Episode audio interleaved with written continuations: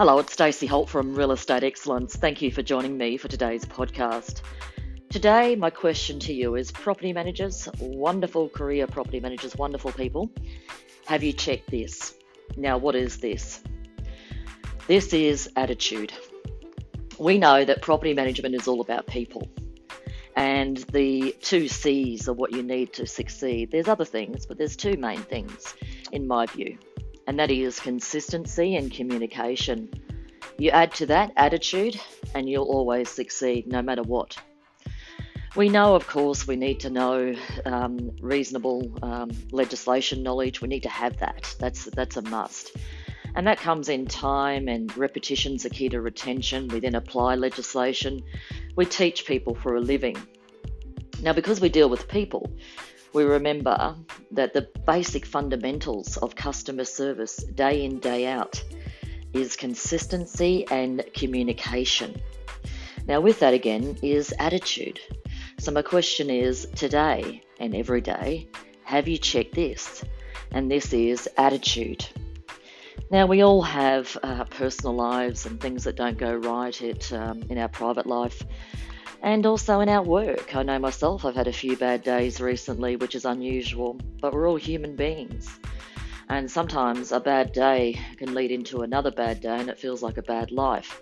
But we know the saying, ride the wave, the wave of life, up and down.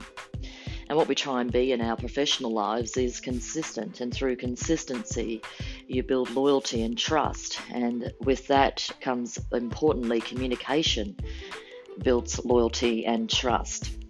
And you also look at back to attitude. Write down the word attitude for me if you can. So A T T I T U D E. I call upon this when I need to, on days where I have to professionally, like us all, put the smile on and do what we're required to do. My question to us with the word attitude what number of the alphabet is A? That's number one. What is T? What is T? What is I? What is D? D is the fourth. And what is E? Write them all down.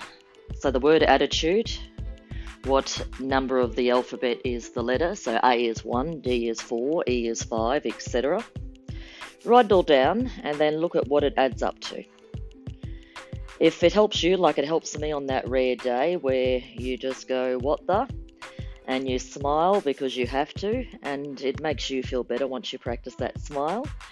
And remember that people are first in business and property is second. And have you checked this today? Attitude. Wishing you a wonderful day and thank you for joining me. This is Stacey Holt from Real Estate Excellence, and bye for now.